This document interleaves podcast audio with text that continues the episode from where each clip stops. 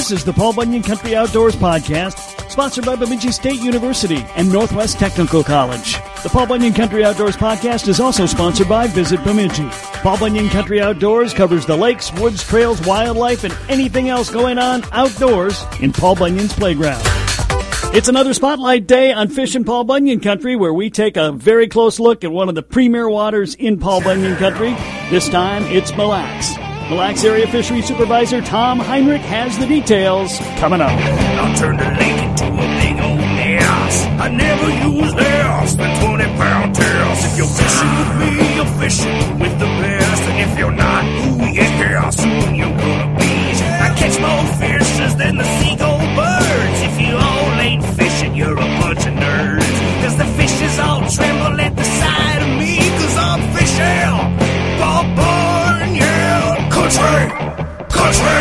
This is the Paul Bunyan Country Outdoors Podcast, sponsored in part by Bemidji State University. You can pursue your passions with a world class education in the heart of Minnesota's Northwoods. The drive to acquire deeper knowledge and develop greater wisdom is already in your nature. So join us on the shores of Lake Bemidji. Minnesota's premier Northwoods University can help you make the world a better place than you found it. Learn more at bemidjistate.edu and schedule a tour today. bemidjistate.edu. Hi, this is Nate Blazing with the Missile Guide League, and you're listening to Paul Bunyan Country Outdoor. Well, once again, we are doing our annual visit around Paul Bunyan Country, putting the spotlight on some of the uh, premier lakes in the area. One of those is certainly Mille Lacs, and Tom Heinrich is the Mille Lacs area fishery supervisor, which means you basically cover Mille Lacs, right, Tom? Yep, yep. We were kind of unique, you know, in the world of fisheries that uh, we only have one lake, and uh, so we were able to focus all of our energy on Mille Lacs. Well, it's a big body of water. It probably needs that kind of energy. Yes, it does. You know, and um, as you know, there's a lot of issues around Mille Lacs, and um, you know, we get to devote all of our time to dealing with those. Okay, well, let's start off with the fact that uh, we finally more or less have our waters open. I know you said there's still some ice floating in a couple of places, but by and large, we're in pretty good shape now, and uh, you guys are able to get out there and do some things. Yeah, you know, um, until geez, probably about the weekend, you know, we still had a fair bit of ice, and then we got some big winds, and that broke it all up. So on some of the bays on the western side of the lake, there's a little bit of ice, but I'm pretty sure that's going to be gone by the opener. Okay. Well, Tom, as we get ready for the uh, the opener and we get ready for the early part of the season, uh, one of the things that a lot of people uh, are buzzing about is the fact that there will be no catch and release window. I mean, basically, once the walleye opener is uh, underway, people will be able to catch limit whatever that limit is set at for the entire season. Yeah, so um, you know, based on some of the stuff that uh, happened last year, you know, last summer, for instance, and you know, even into the winter, we had some pretty slow fishing, and that saved a lot of fish. And um, and so, what the modeling showed is that our population is maybe up a little bit higher, and um, and the fish have grown fatter. You know, we've got a good um, um, forage base out there right now. We've managed to pull off a couple of good perch year classes, which was really the cause of the poor fishing. You know, the, it's not like the numbers of fish were down. But in any case, uh, we've got a little bit more spawning stock biomass out there, and um, you know we were able to uh, get a bit of a higher safe harvest level this year, and that resulted in uh, higher quotas for the state fishery. And um, with the anticipated catches that we're going to have this year, and uh, you know combined with the higher quota, I think uh, we're going to be in really good shape. And so we were able to offer a harvest opportunity all summer long. Now, the, you know, of course, the caveat to that is that if something weird happens on the lake, which it can, um, that uh, we would have to be restrictive again, you know, as we approach our quota. So, what uh, is the the limit going to be this year? Well, the limit this year is going to be uh, one walleye between uh, 21 and 23 inches, or if you happen to catch one over 28, you can catch, you can keep that. So uh, it's a it's a one fish bag limit and um, yeah, so that's that's what we're anticipating throughout the entire open water season. Okay. And yeah, there are plenty of walleye in that lake, no question about it. It's uh, it's a lake that's really abundant in a lot of species, uh, Tom. In fact, uh, it's a it's a destination lake for muskie. It's definitely a destination lake for smallmouth bass, one of the premier waters for smallmouth bass in America. Absolutely, you know we've got uh, we've got a pretty good diverse fish population here that anglers are really interested in. And um, you know, in terms of you know, muskies, we manage those under the statewide regs, which are of course geared to producing trophies. But um, the Mille Lacs specific regs for northern pike as well as um, uh, smallmouth bass are also geared to uh, maintaining a really high fish quality fish population. So in other words, big individuals. And uh, you know, the reason I mentioned northern pike is that um, you know we do have the state catch and release record for northern pike now, as well as you know the catch and releases and harvest records for muskies you know, and uh, and unfortunately, northerns are just a species that seems to be overlooked by a lot of anglers for their trophy potential here. Yeah, I mean, uh, there aren't that many lakes where you can get trophy uh, northerns. This is one of them, and it seems to be a lot of them swimming in there.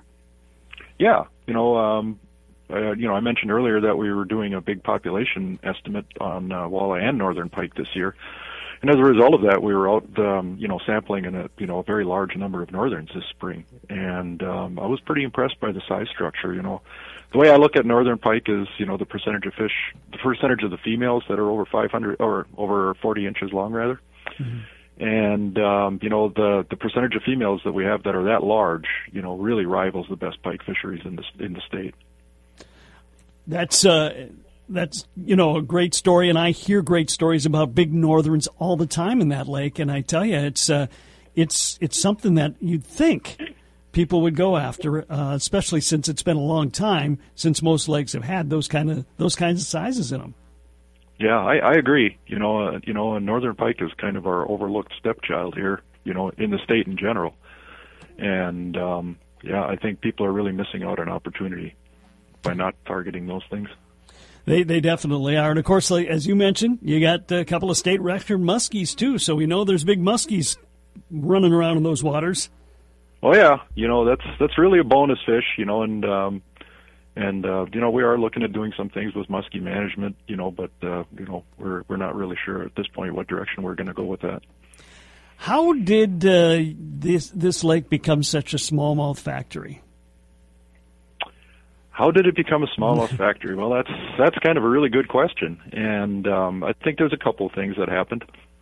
You know, um, smallmouths tend to do fairly well in clear water, um, which isn't necessarily advantageous to northern to uh, walleye rather. Mm-hmm. And um, in the mid 1990s, the lake suddenly cleared up, and I think that was the result of uh, some legislation that was enacted back in the early 70s, the Clean Water Act. You know, basically people had to clean up their septic systems so they had fewer nutrients going into the lake, and um, that was that was kind of the the first step. Um, I think the lake has probably always had a few smallmouth bass, you know, kind of a remnant population. But when that happened, you know, the population started to expand, and then uh, of course we got an invasion of zebra mussels into the lake. And um, whenever you have an invasion of zebra mussels, and this isn't unique to Mille Lacs, you tend to have a population increase in, in smallmouth bass and that's just the way that energy, food energy, kind of tends to flow through the system. You know, it tends to favor smallmouth bass over something like walleye. They've sure taken advantage of it to the tune of again being proclaimed nationally as one of the premier um, smallmouth fisheries in America. Absolutely, you know we um, we try to do a smallmouth bass survey every year. Um, this year we can't just because we've got other obligations uh, with some of our other big sampling programs, but uh, last year when we sampled a bunch of smallmouth bass, we found that uh, over half of our sample was 17 inches and longer. Now, those those are some pretty amazing sizes of, of fish, you know, including fish up over 20 inches. That's that's a really high quality smallmouth bass population. Really is, and uh, and of course, um, you know, you you're getting a lot of action and a lot of tournaments and and a lot of people fishing them any concerns uh, about too much pressure on them, or is there just enough room and enough uh, enough of them in there to not work, make that be a concern? You know, some of the real hardcore bass anglers, you know, they are concerned about that. Um, I'm not.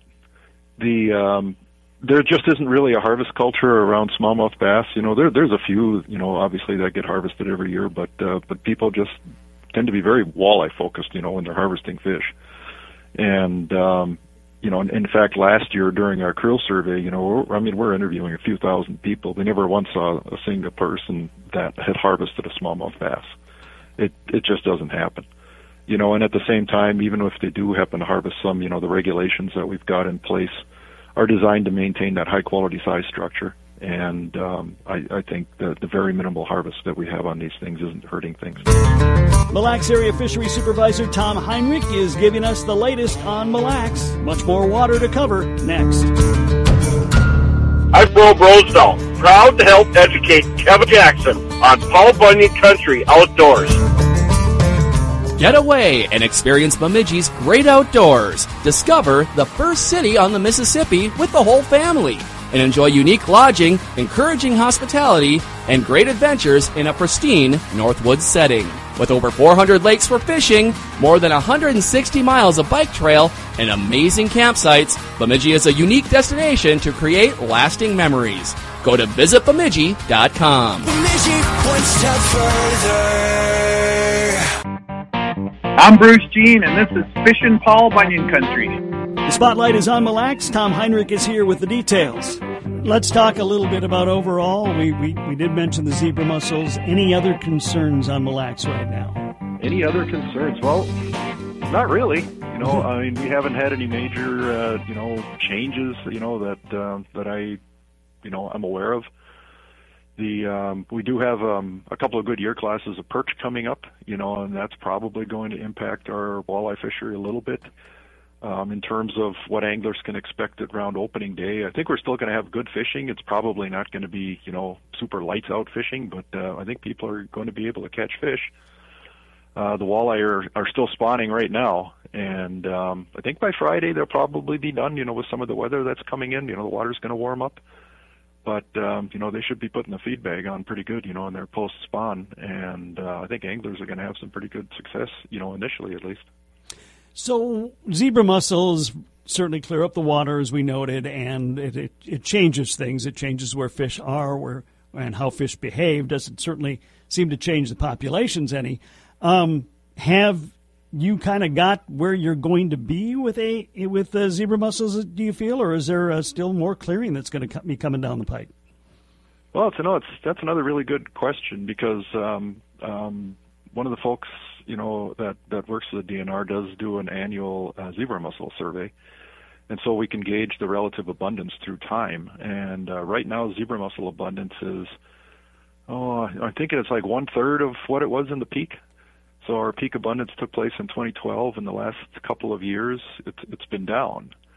And that's not unusual for an, any kind of an invasive species. You know, they tend to um, come into a system. Um, if the system is suitable for them, they take off. The population just explodes.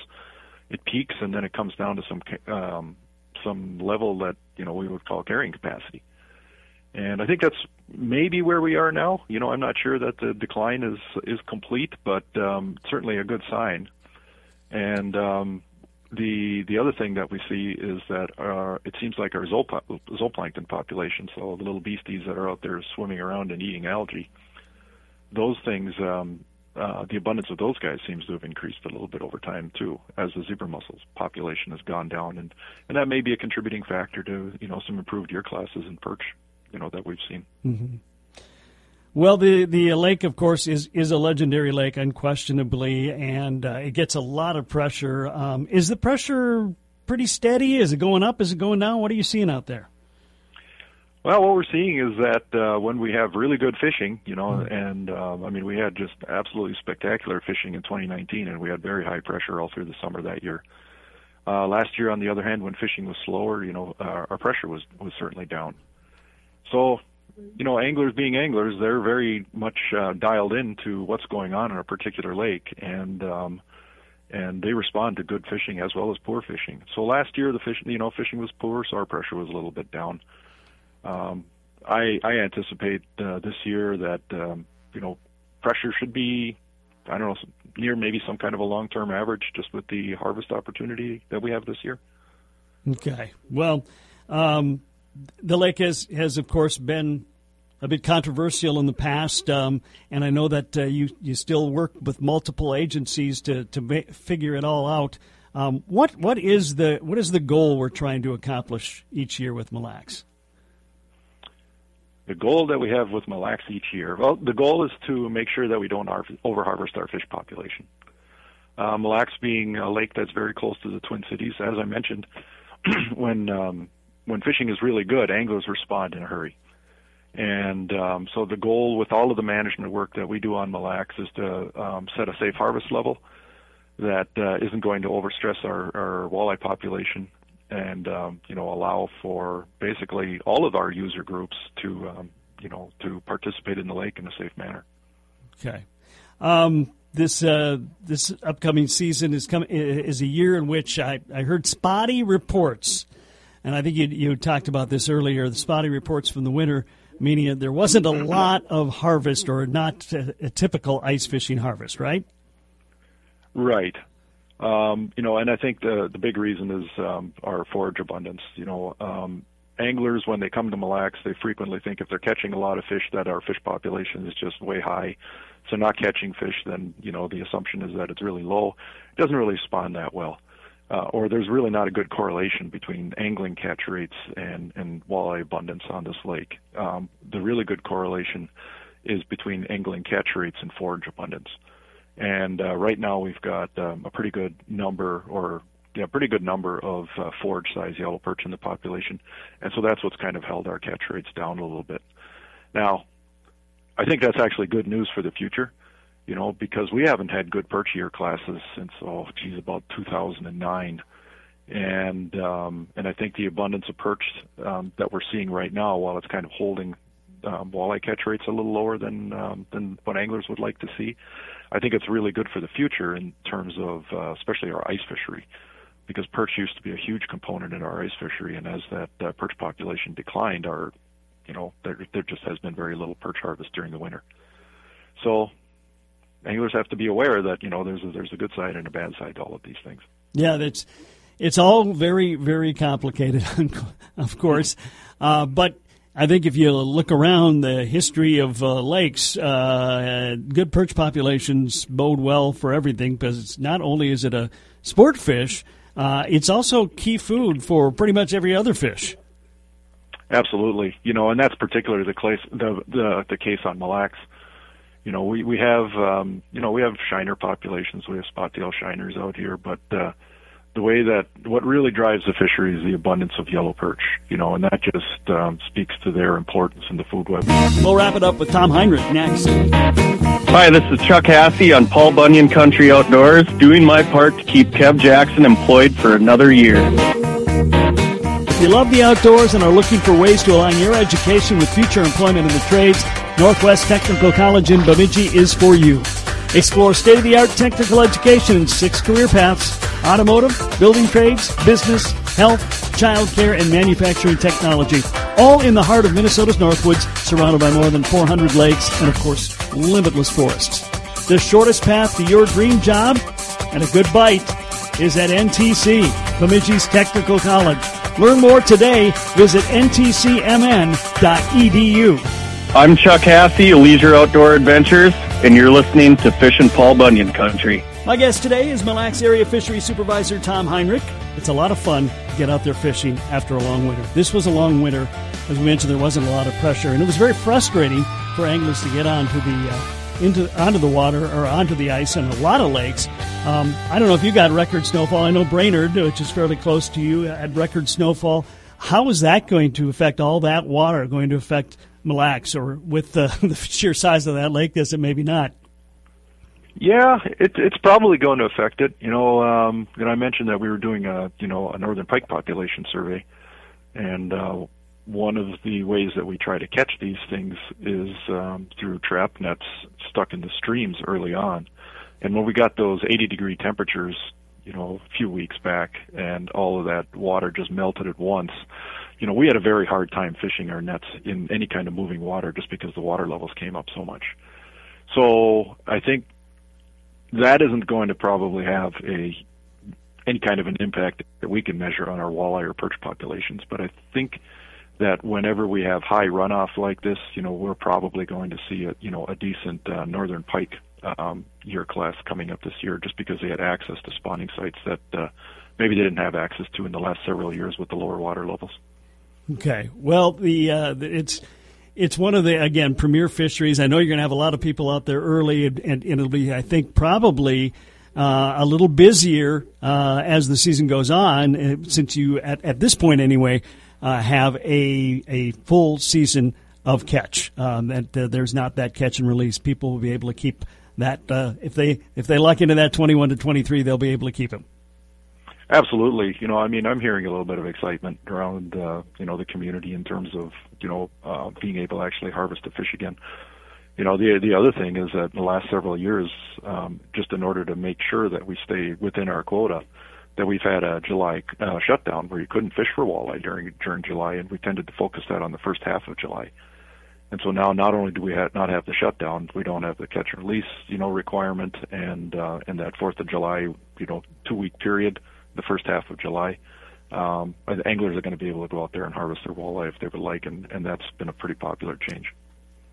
Okay, all right. Um, well, as we look at Mille Lacs here, and you give it the overall picture, if you were a teacher and Mille Lacs was your student, what grade would you give it right now? I'd like to say I'd like to give it an A. um, well, you know, and um, I think, you know, maybe we ought to grade this thing on a curve, you know, and um, and I think what's going on right now is Mille Lacs is producing um, to the extent that it can possibly produce, given the limitations that we have in uh, in nutrients in the lake. Um, I think people got used in the past to having um, a huge walleye population in the lake. Uh, which was probably artificially high, you know, because mm-hmm. we had um, a lot of nutrients flowing in the lake that are no longer flowing in right now and um, and and I think that the lake is actually in very good shape right now. You know, we're seeing up to 15 year classes in our walleye population, uh, which is you know certainly you know an indicator that the population is healthy. We've got an excellent smallmouth bass fishery. We've got uh, you know an excellent potential northern pike fishery if you know people want to take advantage of it. You know, and we're producing some some really really big muskies and all of those are really popular with anglers. So I would I would give it a pretty high grade. Okay, not willing to say A though. I'll give it an A minus. How's that? All right, that's because the good. angler expectations are so high for this lake. All right. Um, let's see. Is there anything else you think people need to know about as we get ready for fishing on another year? Oh, um, there's there's some. I'm, I'm cautiously optimistic that we produced a good year class of walleye last year. Um, you know, we're seeing um, some of those fish that are in that seven to eight inch range. Uh, we've seen that in our spring surveys, which really aren't targeting those fish. Um, anglers were reporting them to us all winter long through the creel survey. So I think there's at least a decent year class of uh, walleye coming up. So um, yeah, we'll see how that bodes for the future. All right, Tom Heinrich is the area fishery supervisor out of the Mille Lacs office, talking about Mille Lacs Lake, certainly one of the gems in Paul Bunyan country. And, and before we wrap it up, let me let me just ask you one uh, more question. How? Um, I mean, it's it's a challenge. I'm sure there's a lot of different people with a lot of different um, ideas of what needs to be done, and you're in the middle of it. Uh, how do you deal with that? How do I deal with that? Well, my goal has always been to be completely honest with people. Um, give them the uh, best science, you know, um, that we have, and um, and and really try to stop the rumor mill. I think that's you know pe- people appreciate you know honesty, and uh, I, I've been approached by a lot of people that have you know misinformation, you know, no matter where they picked it up, might have been picked up off the web, might have been picked up off of a bar stool somewhere, but they just don't understand. And um, when they come to me, for the most part, they, um, you know, when I explain things how they work on the lake, when I explain what our survey shows, you know, the trends through time, I think they appreciate that and uh, they go away with a better understanding of uh, how this lake functions and what the lake can actually produce. Tom, I really appreciate your time today, and uh, we will talk again down the road. In the meantime, I hope everybody has a great opener, whether they're on Mille Lacs or any other lake. Thanks, Tom. You're very welcome, Kev. Well, that's it for today. We still have several other legendary lakes to put in the spotlight, plus Isaiah Hahn, Matt Brewer, and Jason Freed later this week. And we already have National Walleye Tour champion John Hoyer on the books for next week. Thanks for stopping by today. We'll check back tomorrow. Fishing, Bunyan Country.